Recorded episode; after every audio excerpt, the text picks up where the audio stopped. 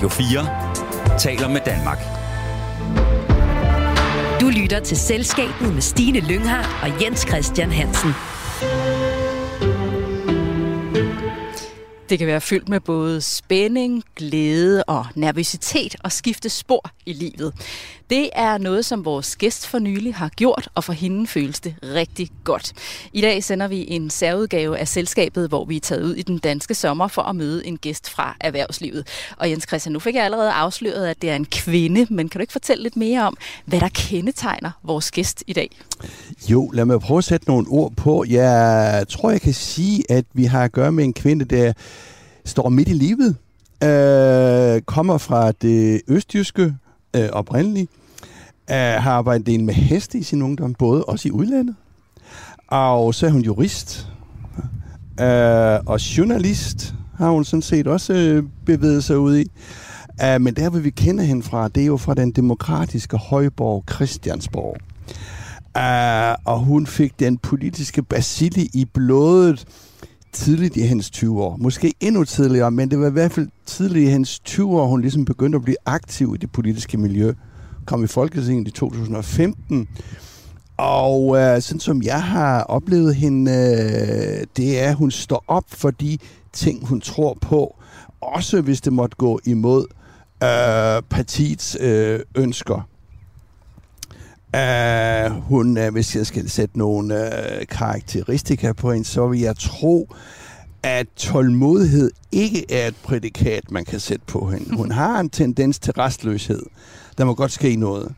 Og jeg tror ikke, hun er beslutningsforskrækket, hvis man kan sige det sådan.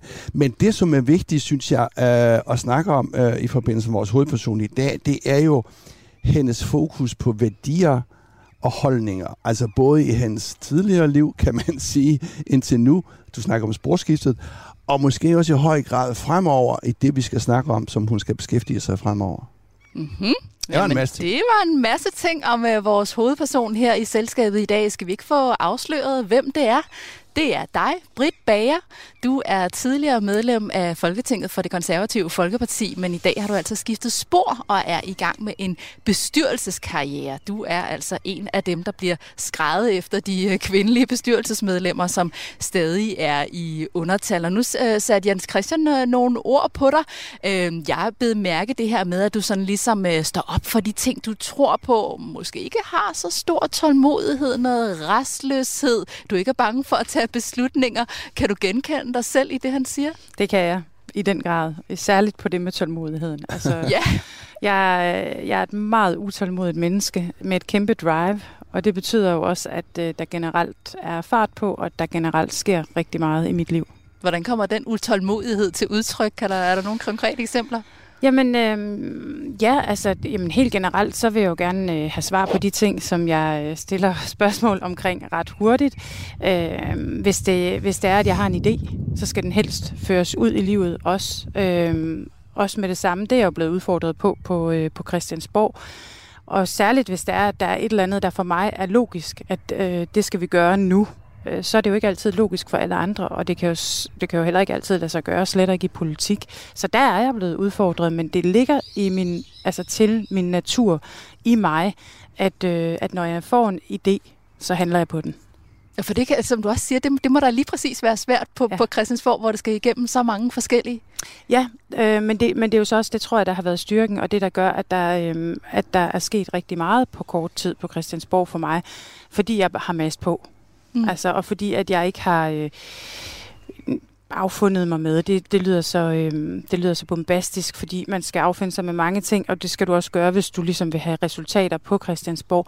Men, øh, men jeg har et drive, øh, som, øh, som jeg tror er sådan lidt usædvanligt. Men må jeg, øh, øh, må jeg udfordre dig lidt der, fordi altså, har du været på Christiansborg for kort tid, forstået på den måde, at det er jo et konsensus, altså demokrati ja. er jo et konsensusmiljø, øh, miljø, Øh, og øh, så skal man vel vende sig, altså vi har jo tit snakket om, at folk fra erhvervslivet har svært ved at ja. tilpasse sig Christiansborg, fordi at man er ikke hierarkisk opbygget, det er, at du skal blive enig med nogen. Altså har du været der for kort tid? Nej, det synes jeg ikke, for jeg havde jo arbejdet med politik seks år før jeg blev folkevalgt. Jeg havde været fire år på Christiansborg, og derfor var det ikke øh, ukendt for mig, at, at spillereglerne var noget ulogiske i forhold til, hvis du kommer ind fra erhvervslivet. Og jeg havde også været to år i Skatteministeriet, øh, så jeg kendte ligesom uh, ministeriernes beslutningsgang og den måde, et ministerie fungerer på, fordi det er også helt øh, sin egen sag. Uh, så jeg synes ikke, jeg havde været der for kort tid. Tværtimod vil jeg faktisk sige, du har jo fuldstændig ret i, kommer man som, øh, som erhvervsmand, kvinde, udefra og gerne vil disrupte øh, beslutningsgangene på Christiansborg, så løber man ret hurtigt øh, panden mod muren, og så skal man virkelig være tålmodig for at tro, at det kommer til at ske. Øh, omvendt vil jeg også sige, jeg synes, det kan noget, at øh, folk eller politikere ikke er livstidspolitikere. Altså, jeg har virkelig stor respekt for folk, der kommer ind og er der en periode og tager, tager, øh, tager ud og bidrager med det, de kan. Eller folk, et, et, et eksempel Mona Jul, der har haft en kæmpe erhvervskarriere og kommer ind og bidrager, har jeg jo oplevet på en helt anden og utrolig givende måde. Det har jeg øh, meget, meget stor respekt for, og det tror jeg er sundt på vores demokrati, at man ikke studerer statskundskab, øh, og så er på Christiansborg i 50 år. Men det vil sige, at du er ikke blevet skuffet Uh, du er ikke blevet, uh, altså Christiansborg har ikke skuffet dig. Nej, jeg synes, det har været fantastisk at være en del af folkestyret, og jeg synes, det, det at være en del af øh, demokratiet i et land som Danmark, som trods alt er så velfungerende, det har været en kæmpe gave, og, øhm, og Jamen, altså, det er jo også derfor, at jeg lige nu øh, har gjort enormt meget ud af faktisk at lede, lede efter noget, der kan skabe, altså der kan give både hvor jeg kan skabe en værdi, men som også kan give mig en værdi på samme måde. Fordi det er enormt værdifuldt at være en del af folkestyret. Øh, Britt Bag, jeg skal lige spørge. Nu er vi inde i den politiske bane, og det er ikke det, vi skal snakke mest om. Vi skal jo over på den, øh, den øh, hele øh, din nye tilværelse. Men øh, du har jo en, en, en sag opkaldt efter dig. Ja. Uh, man, uh, lidt ondskabsfuldt kalder man den Britt Bager og Finten. Ja. Altså, det er derfor, jeg spørger det der, om du blev skuffet over Christiansborg. Og det var jo den sag, var det fra 19, uh, hvor man uh, snakkede om uh, donationer ja. fra til politiske valgkampagner, uh, hvor det så er noget med, at man højst må, eller man skal give sig til kende, hvis man giver 20.000. Uh, men var det, et, var det en skuffelse for dig at ligesom brage ind i den sag der?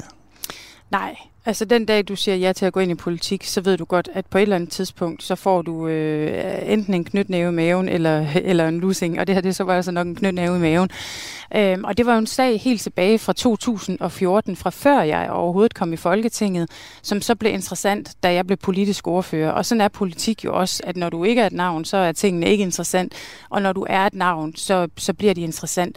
Og det er jo rigtigt, at, øh, at jeg var i enorm øh, stormvær der, og valgte ligesom at, øh, at tage den sag og valgte at sætte den på mig, for jeg mm. kunne også have valgt at sige, det er bare sådan, vi gør i Venstre. Øh, det gjorde jeg ikke. Øh, og det, altså, det er jo et valg, som du selv siger, som vil klister til mit navn. Øh, men alle på Christiansborg ved jo også, og det tror jeg også de fleste politiske journalister ved, at det havde ikke noget med mig at gøre. Det er, øh, det er noget, som var øh, gængs, og som har siddet i, man har siddet rundt om et forhandlingsbord og blevet enige om, at det var tilladt.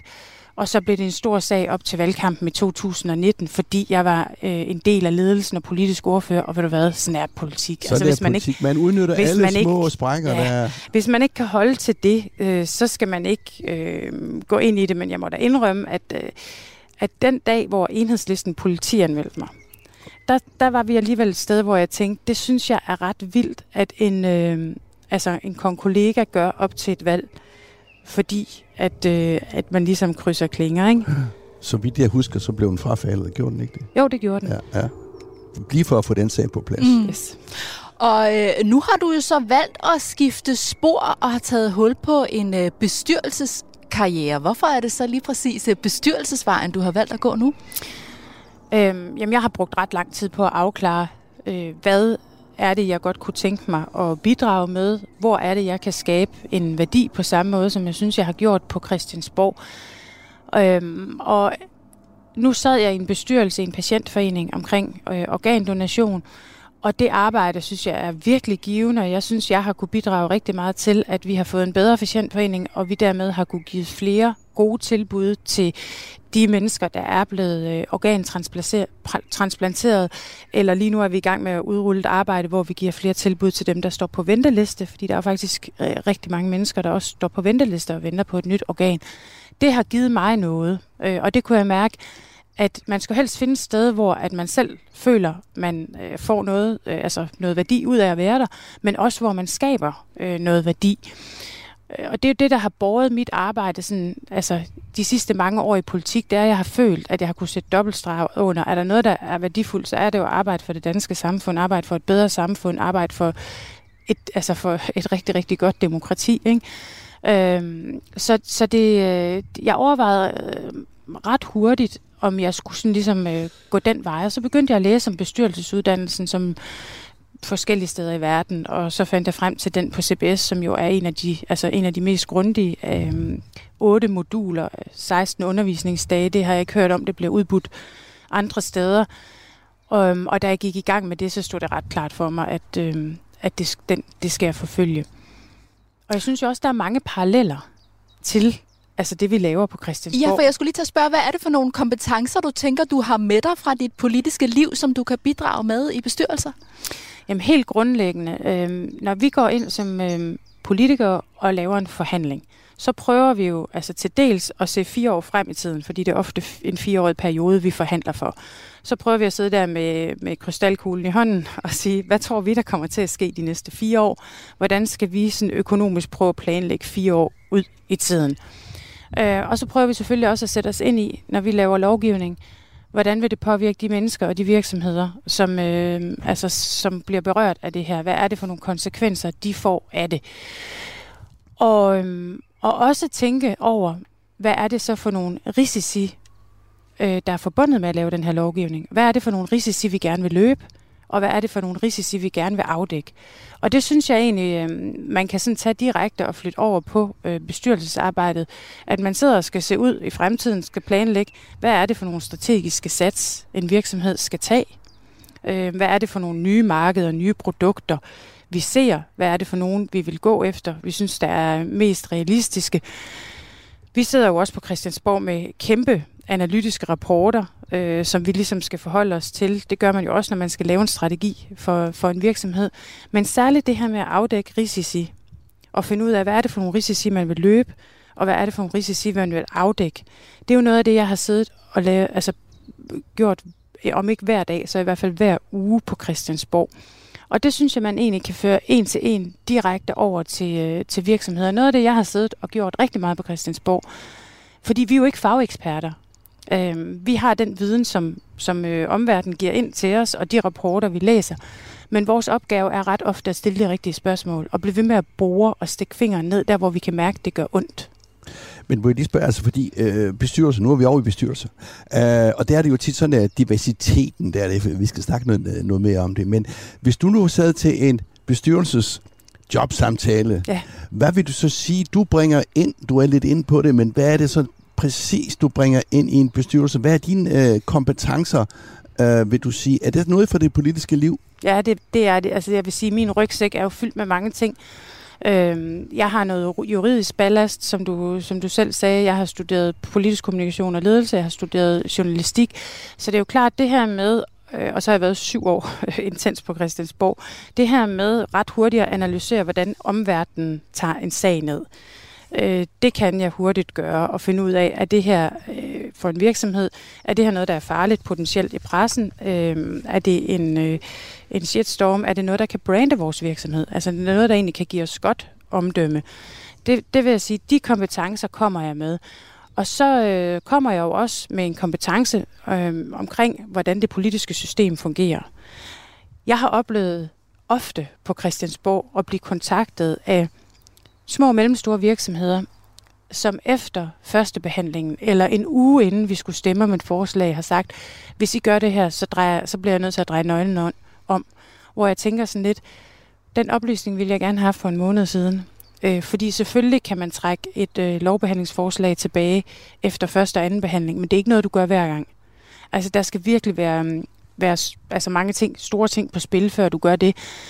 Så top 100 virksomhederne i Danmark, vil jeg sige, de er så godt kørende med et politisk sekretariat. De ved godt, hvad der sker på Christiansborg. De ved godt, hvornår lovgivningen rammer deres virksomhed og dermed deres bundlinje. Men der er et kæmpestort øh, SMV-segment, små mellemstore virksomheder, som simpelthen ikke er klar over, hvad der, øh, hvad der sker på Christiansborg, og hvor øh, hvor jeg vil kunne gøre en kæmpestor forskel i forhold til at, øh, at fortælle, hvad det er, vi skal være opmærksom på. Så de kender simpelthen ikke sådan lovgivningsprocessen, hvor Nej. det er, de har mulighed for at, at komme ind. Det er det, du kan komme ud og fortælle dem, hvordan de altså, jeg vil gøre. sige, det, det er kun de 100 største virksomheder i Danmark. Så er der jo mange af de små og mellemstore, der er medlem i en brancheorganisation og får det varetaget øh, på den måde. Men, men det er noget, som, som, øh, som, som større virksomheder, og nu taler jeg ikke de børsnoterede, kunne virkelig drage fordel af at være opmærksom på. Og så vil jeg så sige, at den sidste ting, det er jo særligt det her med at kan stille spørgsmålene.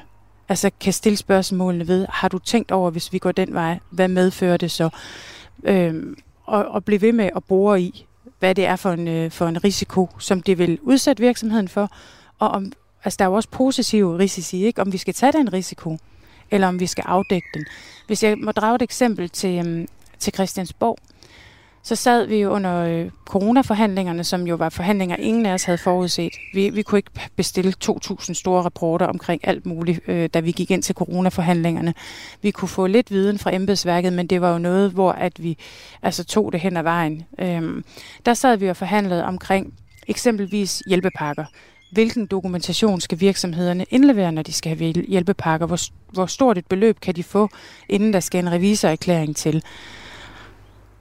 Og der ved vi jo godt, at det er jo igen det her med at finde balance. Hvis vi, kræver, øh, hvis vi kræver alt for store dokumentationskrav, så lukker vi virksomheder. Hvis vi ikke kræver nogen, så bliver der svindlet. Det gjorde der også. Øh, og det vidste vi jo godt. Vi vidste godt, når vi kræver, vi krævede selvfølgelig dokumentation, men når vi ikke kræver mere, end vi gør nu, når vi kun kontrollerer det sådan basalt, så vil der være nogen, der snyder, og der vil også være nogen, der kommer afsted med at snyde. Og den risiko tog vi med åbne øjne, for ellers så havde vi drejet nø- mm. Øh, nøglen rundt på mange flere. Så det, så det er egentlig sådan hele den der øvelse i at sige, vi ved godt, at der er en risiko her, men vi løber den. Det er den der berømte balance, ikke, øh, som jo øh, gennemsyrer hele det, det administrative apparat. Skat, jeg ved ikke, det skal vi jo ikke ind på her, men det der med, at du skal have retfærdighed, øh, du skal have retfærdighed, ikke? Men, men, men, men det kan også blive så lille, så, øh, så det går ged i den, øh, om jeg så. Så det er de der balancer, ja. øh, vi snakker meget om, ja. Britt Bager, er du så øh, helt færdig med politik nu? Hvis du spørger mig, som jeg sidder her, så øh, ja, altså der er ikke noget lige nu, der gør, at jeg øh, tænker, jeg skal, skal tilbage til Christiansborg. Men jeg er jo også, øh, jeg er jo også meget bevidst om, at hvis du har den der politiske baksille i kroppen, så kan du aldrig vide, om den kommer tilbage igen. Jeg har kæmpe stor lyst øh, til nu at lave et karriereskift. Jeg har kæmpe stor lyst til at skulle ud i erhvervslivet og bidrage med alt det, jeg har lært på Christiansborg de sidste altså 7-10 år. Så, så spørger du mig nu, så står jeg ikke på stemmesedlen næste gang. Men jeg er ikke sådan et menneske, der siger, øh, det kommer aldrig til at ske igen, fordi det har været givende for mig, og det har været mit liv, og det har givet mig rigtig mange gode oplevelser. Så du lukker ikke nogen øh, døre, men er du midt af politik, som det er lige nu? Ja, det er jeg. Hvorfor? Det er øh, opslugende og opslidende. Altså, øh, jeg synes, politik er jo en livsstil. Det er ikke noget, man bare laver fra klokken øh, 7 om morgenen til klokken 17 om, øh, om eftermiddagen. Det er virkelig opslugende. Og det er, øh, altså, som I jo ved, medier arbejder på alle tidspunkter af døgnet. Du står til rådighed fra klokken 6 om morgenen til klokken 22. I hvert fald, hvis du vil være med i toppolitik og være med der, hvor det, der, hvor det sker. Og jeg har elsket øh, mit arbejde, og så slukker du heller ikke bare ned øhm, klokken 17. Men, men jeg må også sige, at jeg har også lyst til at prøve noget andet. Altså Christiansborg har sin egen logikker, og, øh, og dem bliver du nødt til at spille med på. Og jeg synes, det har været spændende at være en del af det. Men, øh, men jeg kan også mærke allerede nu øh, med den, altså den kontakt, jeg har i erhvervslivet, og det step, jeg har gjort ind øh, i privat virksomhed, at, øh, at det kan jeg virkelig godt lide at arbejde med. Nu øh, sidder vi jo så her i din have og kan høre dejlig fuglefløjt, og, og solen skinner. Hvad, øh, hvad bruger du egentlig din have til? Jeg bruger min have hele tiden.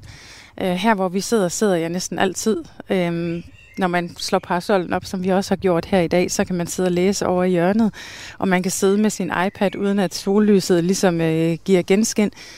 Og lige nu, hvor det jo aldrig regner, eller ikke har regnet i, øh, i lang tid, så behøver jeg ikke engang at dække, dække min altan til, så den er åbnet helt op, som den står nu her hver morgen, og så øh, sidder jeg med min kaffe derovre, når jeg har afleveret mine børn, og så øh, læser jeg, jeg har sådan en fast morgenrutine, jeg læser New York Times, jeg læser Financial Times, og jeg læser øh, Børsen, og så går jeg i gang med de der daglige projekter, mail.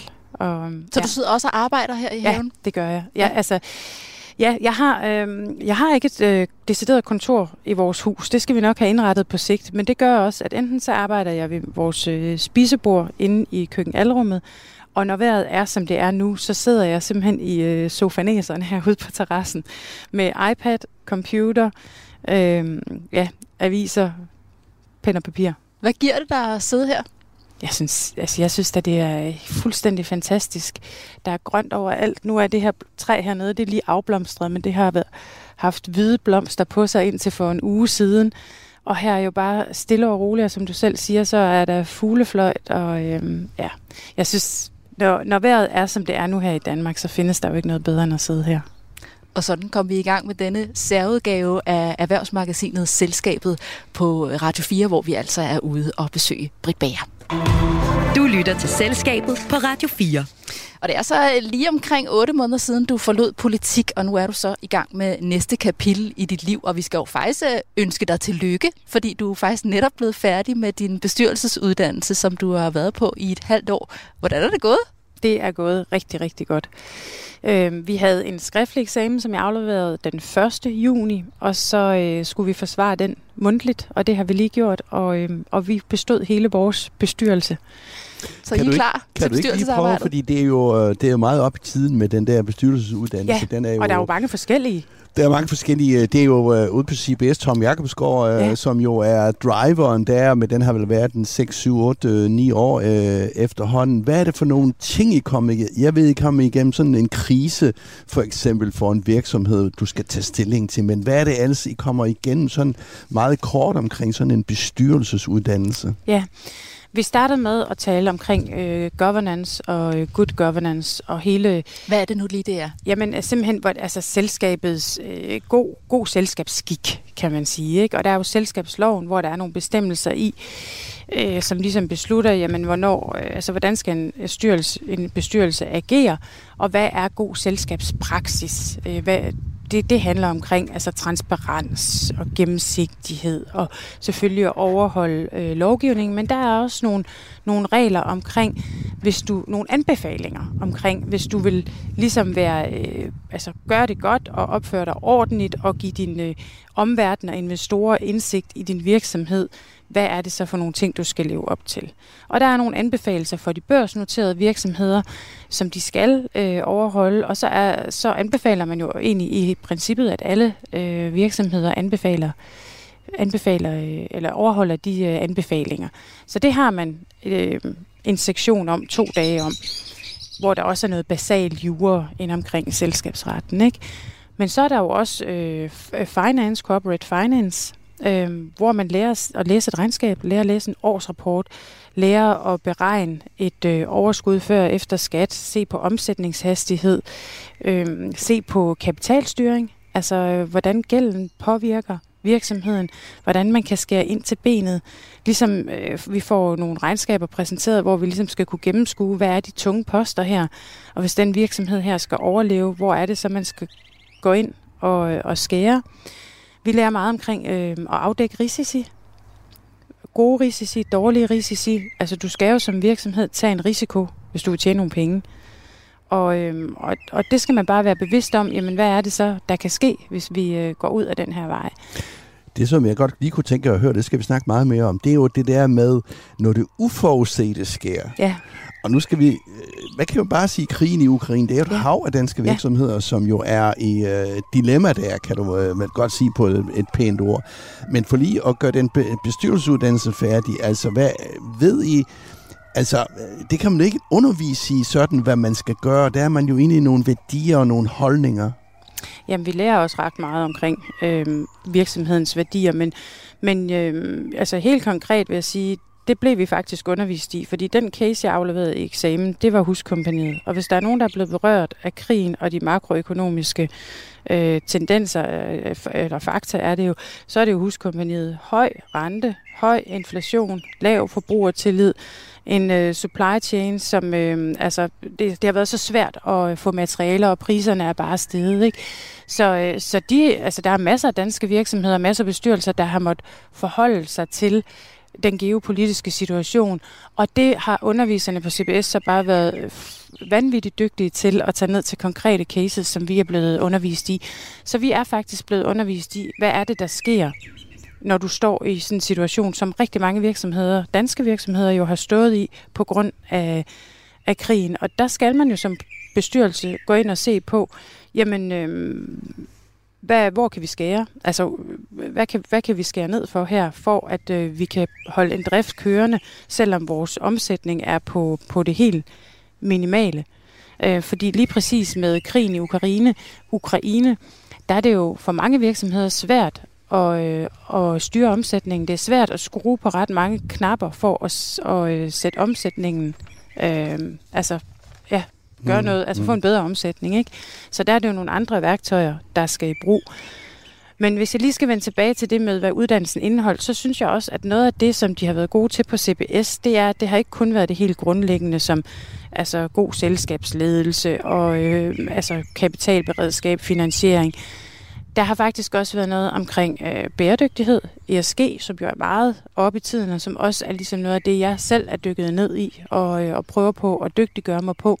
Der har været noget omkring digitalisering. Hvordan møder virksomhederne den digitalisering, der er lige nu? Altså øh, chat, Øh, Kunstig intelligens. Ikke? Jamen præcis, ikke? AI og chat-GPT. Altså der er jo mange ting, der, øh, der rører sig. Vi har også, vi har også talt om øh, selvfølgelig de strategiske overvejelser, der skal til, hvis, hvis, øh, hvis du skal lave et skifte, en game change ind i virksomheden.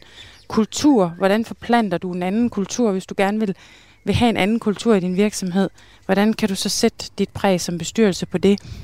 Så jeg synes i virkeligheden, at på de 16 undervisningsdage har vi været sådan virkelig bredt omkring og haft enormt dygtige faculties, forskellige faculties ind hver gang. Jeg kan godt lige tænke mig at følge lidt op, så skal vi nok afslutte den der bestyrelsesuddannelse. Men jeg tænker sådan, og det er, nu er vi jo journalister, og jeg har været arbejdet som journalist i 30 år, der går man jo meget sådan ind i, og sådan, er det enighed i bestyrelsen? Ja. Altså, hvis det er en, et krisetilfælde, ikke? er det enighed i bestyrelsen? Så har I også noget om det der uenighed i bestyrelsen? Hvad gør man, når en bestyrelse er uenig om en stor øh, ting, en strategisk øh, ting, et opkøb, øh, frasal, hvad ved jeg? Lær, øh, kan man lære noget om det, eller er det sådan øh, learning by doing? Øh, jeg vil sige, at alt det her learning by doing, tænker jeg, vi får nogle sådan teoretiske eksempler, som vi så skal ud og praktisere nu. Øh, men vi har haft cases øh, omkring uenighed i bestyrelsen, og vi har jo også vi har jo arbejdet som bestyrelse med otte bestyrelsesmedlemmer. Vi har selvfølgelig også haft nogle diskussioner undervejs, hvor vi har skulle nå enighed til enighed, og nogle gange har det været nemmere end andre. Der har også været nogle af de andre øh, bestyrelsesgrupper i vores, øh, i vores undervisning, der er kommet tilbage og sagt, der var ikke under, eller der var ikke enighed i bestyrelsen. Så det, er, det, har jo, det har jo været en sag. Altså, jeg vil sige, hvis man er, hvis man er den eneste eller øh, i, i kraftig mindretal i en bestyrelse omkring en stor strategisk ting, hvor man ikke kan have sig selv med, jamen, så er der jo ikke andre muligheder, end man må sige, jamen, hvis ikke hvis ikke jeg mener, at det her det er rigtigt, hvis ikke jeg vil lægge navn til, øh, hvis ikke jeg kan se mig selv i den vej, og de andre mener, at det er den vej, så må man jo øh, træde ud af bestyrelsen. Altså det, det er, som jeg ser det, den eneste mulighed. Britt Bager, du har jo så også øh, allerede landet et par bestyrelsesposter. Du havde jo allerede i forvejen øh, den her i organdonation, ja tak, som er en patientforening, som du har haft i, i cirka tre år. Og så har du fået en helt ny bestyrelsespost, som er i ProArk, en virksomhed, som investerer i ejendomme. Øh, en bestyrelsespost er jo ikke en post, man søger som et almindeligt job, så hvordan har du fået de poster? Øhm, begge dele har været øh, netværk, men, øh, men jeg vil sige, heldigvis er der jo flere og flere bestyrelsesposter, som bliver øh, slået op, og der er også headhunter i Danmark, som kun arbejder med, eller primært arbejder med at rekruttere øh, bestyrelsesmedlemmer. Og når jeg siger heldigvis, så er det fordi, selvom meget af det foregår ved netværk, øh, så noget af det, som øh, som jeg jo synes, man skal blive endnu bedre til, end man er i dag, det er at øh, sammensætte bestyrelser efter forskellige kompetencer, så man sikrer sig, at man bordet rundt har øh, mennesker med forskellige kompetencer, der kan bidrage forskelligt ind i alle de altså mange problemstillinger, som virksomhederne jo sidder overfor. Altså, jeg tror ikke, det foregår mange steder, men stadigvæk er jeg sikker på, at det foregår nogle steder, at man øh, holder et bestyrelsesmøde øh, en gang ved, i kvartalet og øh, sidder og har en working lunch, og så kommer CEO'en og afrapporterer, og så stiller man et eller to spørgsmål, og så er det bestyrelsesmøde over det, det er jo det, som, øh, som vi helst skal væk fra, og, og hvis man får en, en professionel besammensat bestyrelse, så, øh, så kan det jo give virksomheden meget mere. Jeg har, øh, jeg har brugt mit øh, netværk, og jeg er faktisk slet ikke færdig med at bruge mit netværk endnu, fordi jeg er nærmest ikke øh, gået i gang. Men... Nej, for du har ikke selv været ude og opsøge noget Nej, endnu. Hvordan det kan det egentlig være? Fordi jeg ville tage bestyrelsesuddannelsen, og fordi at, øh, at jeg nu også går i gang med at tage en, øh, en uddannelse på Harvard i øh, øh Sustainable Leadership. Øh, jeg vil gerne bidrage med noget bæredygtighed. Jeg vil gerne kunne guide virksomhederne i de balancer, som det er øh, og skulle være bæredygtig. Og øh, nu skal mange virksomheder til at lave ESG-afrapportering her med udgangen af 23. Øhm, og det er noget, jeg synes, der er enormt værdifuldt for vores samfund, øh, for verden, og jeg tror også, det kan blive det øh, for virksomhederne, men det er klart, at der er jo nogle balancepunkter i forhold til, at man også skal have en, en øh, økonomisk bæredygtig virksomhed. Og, øh, og, og det har jeg så valgt at søge ind på en uddannelse på, øh, på Harvard i. Så derfor havde jeg brug for, altså jeg havde brug for først at lande efter et folketingsvalg og øh, en altså virkelig, virkelig vild valgkamp for os, ikke? fordi det konservative Folkeparti jo havde en, øh, altså en, en stemme, en slå til at få 15 procent og endte på 5,5. Så det var selvfølgelig også, altså der slog jeg lige lidt koldbøtter under den her valgkamp, kan jeg godt, øh, det var voldsomt. Kan jeg godt afsløre, ikke? Så det skulle jeg også lige lande efter. Jeg skulle også selv ud og have plakaterne ned fra lygtepælene og sådan helt lavpraktisk. Og så, så tror jeg altid, det er godt, når man får, får muligheden for at, øhm, at fordybe sig og ryste hovedet, at man så faktisk også gør det. Fordi der er en mening med alting, og jeg tror også, der er en mening med, at jeg ikke skulle være i Folketinget. Øhm, jeg kan i hvert fald se meningen med det øh, ret så klart lige nu. Øhm, og derfor brugte jeg muligheden for at tage den her bestyrelsesuddannelse, og for en gang skyld, altså sådan midt i livet, fordybe mig i noget. Jeg havde mulighed for at læse hele pensum. Jeg havde endda mulighed for at læse det to gange, hvis jeg ikke lige forstod det ordentligt første gang og den mulighed har jeg brugt. Og så går jeg i gang her i, i starten af august med at øh, kime og male mit netværk ned øh, og drikke en hulens masse kaffe og, øh, og se om det ikke er muligt lige at få, øh, få et par bestyrelsesposter mere. Du går jo ind i en god periode. De fleste bestyrelsesposter, de aftales jo i efteråret og besættes til foråret, ja. så, så du skal have gjort dig varm her til, til, Jeg er til fuldstændig varm. Ja, ja, ja. Øh, med sådan vejr, så kan man heller ikke lide Men altså, sidder midt i solen. øh, nu er I journalist, så man skal vi ikke komme for godt i gang. Det, Britt, det, uh, Britt Bager, det er også noget, der hedder bestyrelsesansvar. Ja. Og det er jo et kæmpestort issue, øh, er blevet inden for de sidste 15 år. Man husker, nogen vil huske Amager Bankens krak, mm. hvor efter bestyrelsen blev sagsøgt for, jeg tror det var en halv milliard, øh, og det blev indgået i kompromis og lang historie. Men pointet er sådan set, som bestyrelses medlem, så kan du få et bestyrelsesansvar. Øh, det kan du så forsikre dig ud af. Men hvordan, hvordan er dit... Er det sådan noget, som bestyrelser i dag skal have skrevet ned, og skal have en bestyrelsesforsikring osv. osv.? Ja, Altså, øh, selvfølgelig skal der være en bestyrelsesforsikring. Det har og, alle nu, eller hvad? Øh, det jeg vil i hvert fald sige, at øh, jeg har ikke lyst til at gå ind og lave et bestyrelsesarbejde et sted, hvor der ikke er en bestyrelsesforsikring. Fordi så ved jeg, at jeg er dækket ind, hvis jeg ikke har handlet forsætteligt. Det er klart, hvis jeg har øh, altså med, med altså forsæt mm. begået øh, noget altså ulovligheder, så står jeg jo til ansvar, uanset om der er en forsikring eller ej. Heldigvis. Altså sådan er det jo også andre steder i, øh, i, øh, ja, i verden, ikke? Og, øh, så, det, så det har jeg ikke, altså det er klart, jeg vil altid lave min due diligence på en virksomhed, som, som inden jeg træder ind i, øh, i bestyrelsen og overvejer, hvad er, det for, øh, hvad er det for nogle risici, jeg løber ved at træde ind i den her bestyrelse. Øhm, og jeg sikrer mig, at der er en god bestyrelsesansvarsforsikring, øhm, og så skal man jo som bestyrelsesmedlem opføre sig ordentligt og gøre sit arbejde ordentligt, og, øhm, ja, og sætte sig ind i, hvad det er for en virksomhed, som man sidder i bestyrelsen for. Og nu har du så de her øh, to bestyrelsesposter i ProArk og i organdonation. Ja tak. Kan du ikke prøve at fortælle en lille smule om, hvad det er for nogle opgaver, du har der?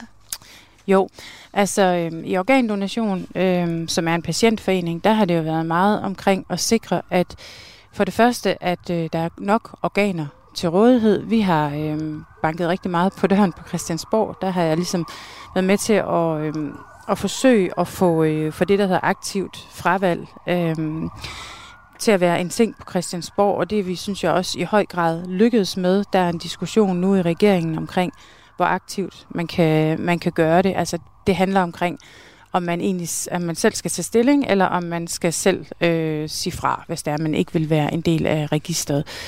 Øhm, så det har simpelthen basalt set handlet om at sikre patienter bedre rettigheder. Det kan man gøre ved, at der er flere organer. Man kan også gøre det ved og sørge for, at der er nogle tilbud. For eksempel har vi arrangeret nogle sommercamps. Vi har lavet et organdonationsløb, hvor man møder andre, som er organtransplanteret. Og nu sidder vi så og ser på, hvad man kan gøre for at forbedre vilkårene for dem, der står på venteliste. For det er jo en mentalt, altså en øh, kæmpe ting, hvis det er, at øh, man venter i lang tid på at få et nyt organ, og man man er, er ofte jo på medicin i dialyse eller øh, på andre måder selvfølgelig fysisk påvirket. Og så er der alt det mentale, som, øh, man, som vi, altså sunde raske mennesker, slet ikke kan sætte os ind i. Øhm, så det er en, altså, det er en helt anden ting, end, end det, jeg træder ind i nu i, øh, i ProArk, som jo er en ejendoms, øh, et ejendomsinvesteringsselskab, øh, har mange forskellige øh, porteføljer, har øh, lige fra øh, solceller i Spanien til øh, store hoteller, både i Danmark, England, øh, Sverige, Frankrig, og så øh, store udlejningsejendomme.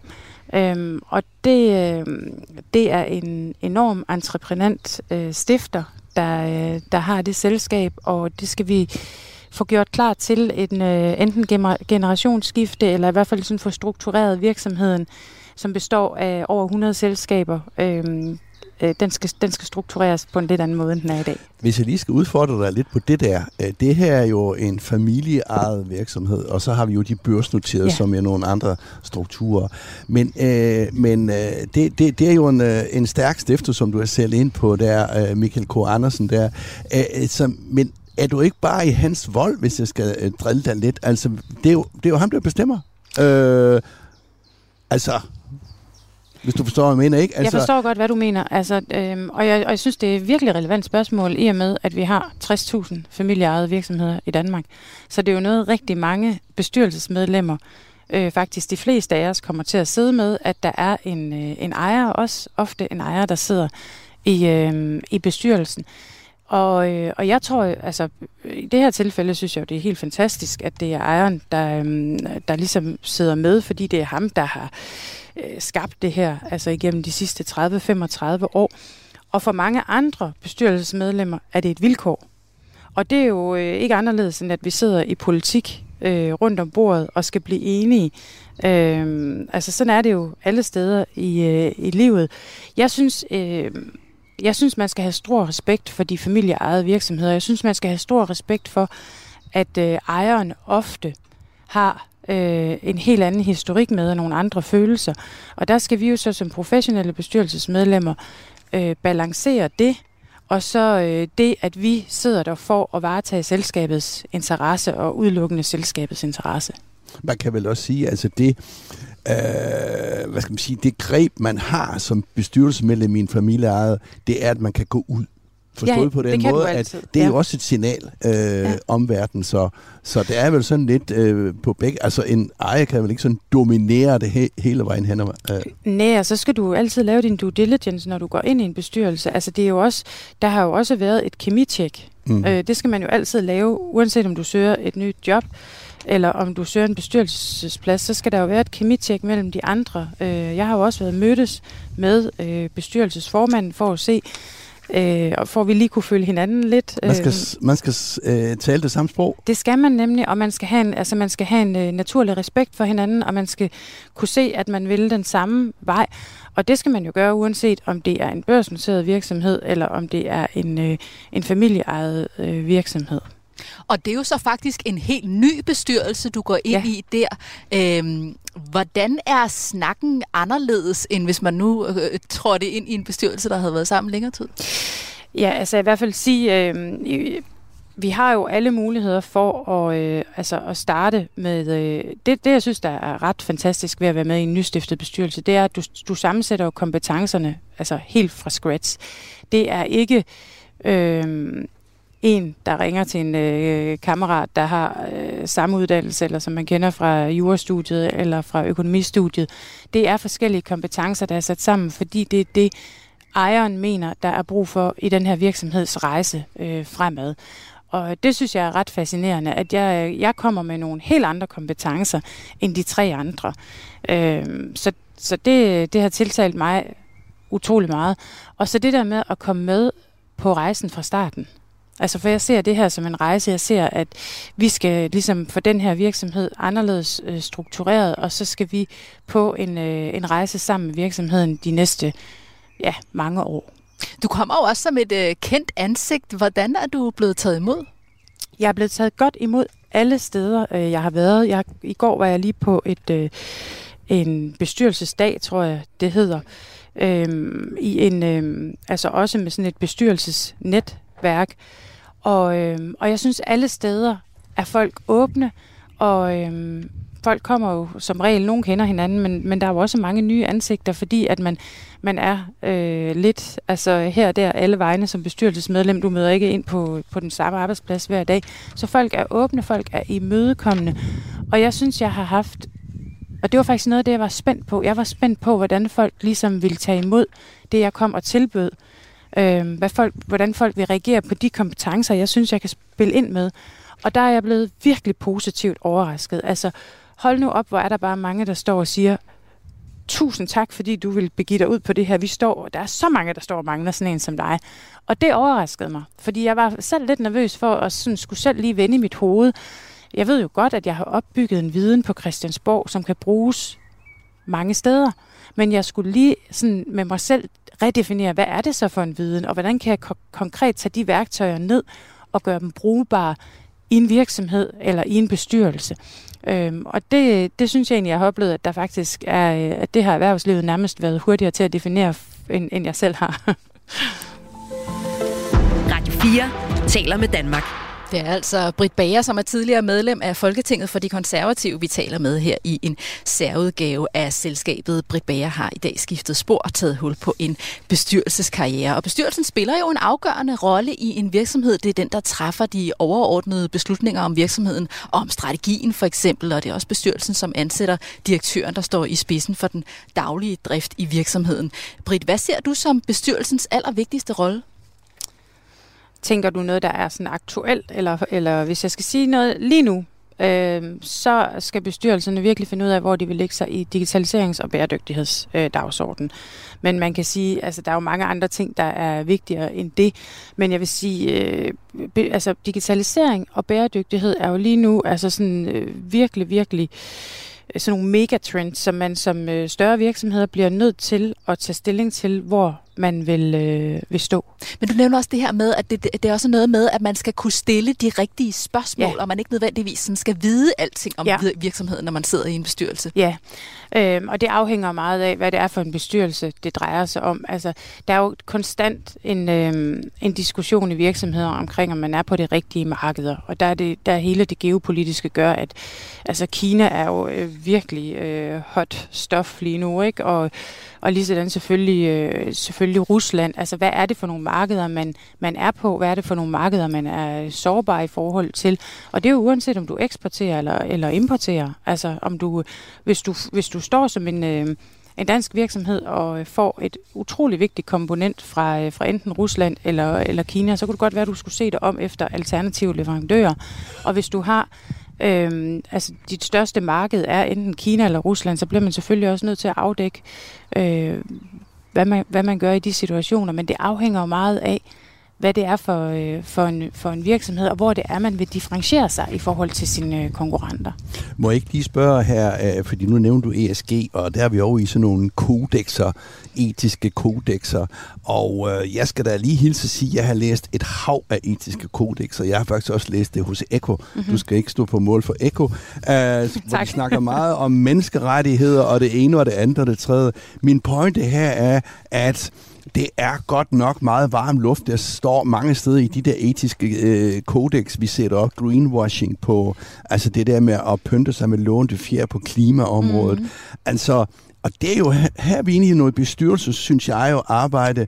Så hvordan vil du ja. sikre dig, at disse kodex, som man ifører sig, også har noget øh, substans?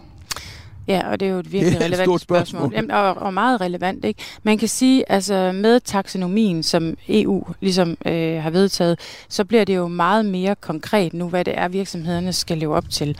Øh, jeg tror, den største udfordring her bliver balancen mellem bæredygtighed og så bundlinje. Det tror jeg faktisk er sådan helt fuldstændig essentielt, fordi der er mange virksomheder, der ikke har et valg i forhold til ESG og bæredygtighed, hvis du vil, have, hvis du vil rekruttere de dygtigste medarbejdere, hvis du vil være, øh, have et godt brand, så bliver du nødt til at være bæredygtig. Og faktisk også er der jo nogle af bankerne, der er begyndt at tilbyde lån med en lavere rente, hvis du leverer på ESG og på bæredygtighed. Så, øh, så du bliver nødt til at forholde dig til som virksomhed, hvad du vil gøre i forhold til, øh, til bæredygtighed. Så kan du tage et valg, og det er jo helt reelt, og så sige, jamen øh, det, det gider vi ikke, det er ikke noget for os. Og så løber man så den risiko. øhm, og og det, øh, det er nok ikke øh, sådan en bestyrelsespost, jeg gerne vil, øh, vil søge, eller sådan en bestyrelse, jeg vil sidde i. Jeg mener, det her det er øh, noget, som alle virksomheder, også små og mellemstore, bliver nødt til at, øh, at forholde sig til, og bliver nødt til at have en strategi omkring. Altså et kodex? Øh, altså ESG og bæredygtighed. Ja. Og det er jo ikke kun et kodex. Det Nej. er jo faktisk taksonomien, som, EU, altså, som er vedtaget i EU, og som nu skal implementeres i Danmark. Og de største virksomheder skal jo allerede ved slutningen af det her år afrapportere, lave et ESG-regnskab. Øh, hvis du har en, øh, en høj omsætning eller mange medarbejdere, så skal du lave et ESG-regnskab. Og jeg vil bare sige, med mit kendskab til politik, så stopper det ikke her så øh, er det så ved udgangen af 2023, at de børsnoterede og de store selskaber øh, skal gøre det. Men må ikke også det forplanter sig ned i øh, små og mellemstore øh, virksomheder. Jeg tror lige så godt, alle der sidder øh, om bordet og har en ambition for, at deres virksomhed skal vækste og have et godt brand, de skal en gang for alle forholde sig til det her. Og det kan også godt lade sig gøre. Man skal bare, altså man skal jo være realistisk. Det er jo klart, at du kan jo ikke, altså Rom blev ikke bygget på, øh, på en dag, vel? Altså du kan jo ikke gå fra 0 til 100 på en dag, og det, det er der, hvor det er lige præcis det, som jeg prøver at, øh, at læse ind i nu. Vi skal hele tiden finde balancerne for, hvad der er realistisk. Og så er der nogle virksomheder, øh, der skal performe på nogle ting, og nogle skal performe på noget andet. Du skal jo ikke performe på alle ESG øh, parametrene øh, som virksomhed. Det kommer Nej, man skal også... bare ud og forklare det. Ikke? Men, yes. men må jeg spørge dig så, øh, øh, vil du, hvis du fik en bestyrelsespost tilbudt i morgen i en dansk virksomhed, som har aktiviteter i Rusland, nu er vi meget øh, konkrete her, øh, og som har været kritiseret for det, vil du så sige ja til sådan en post?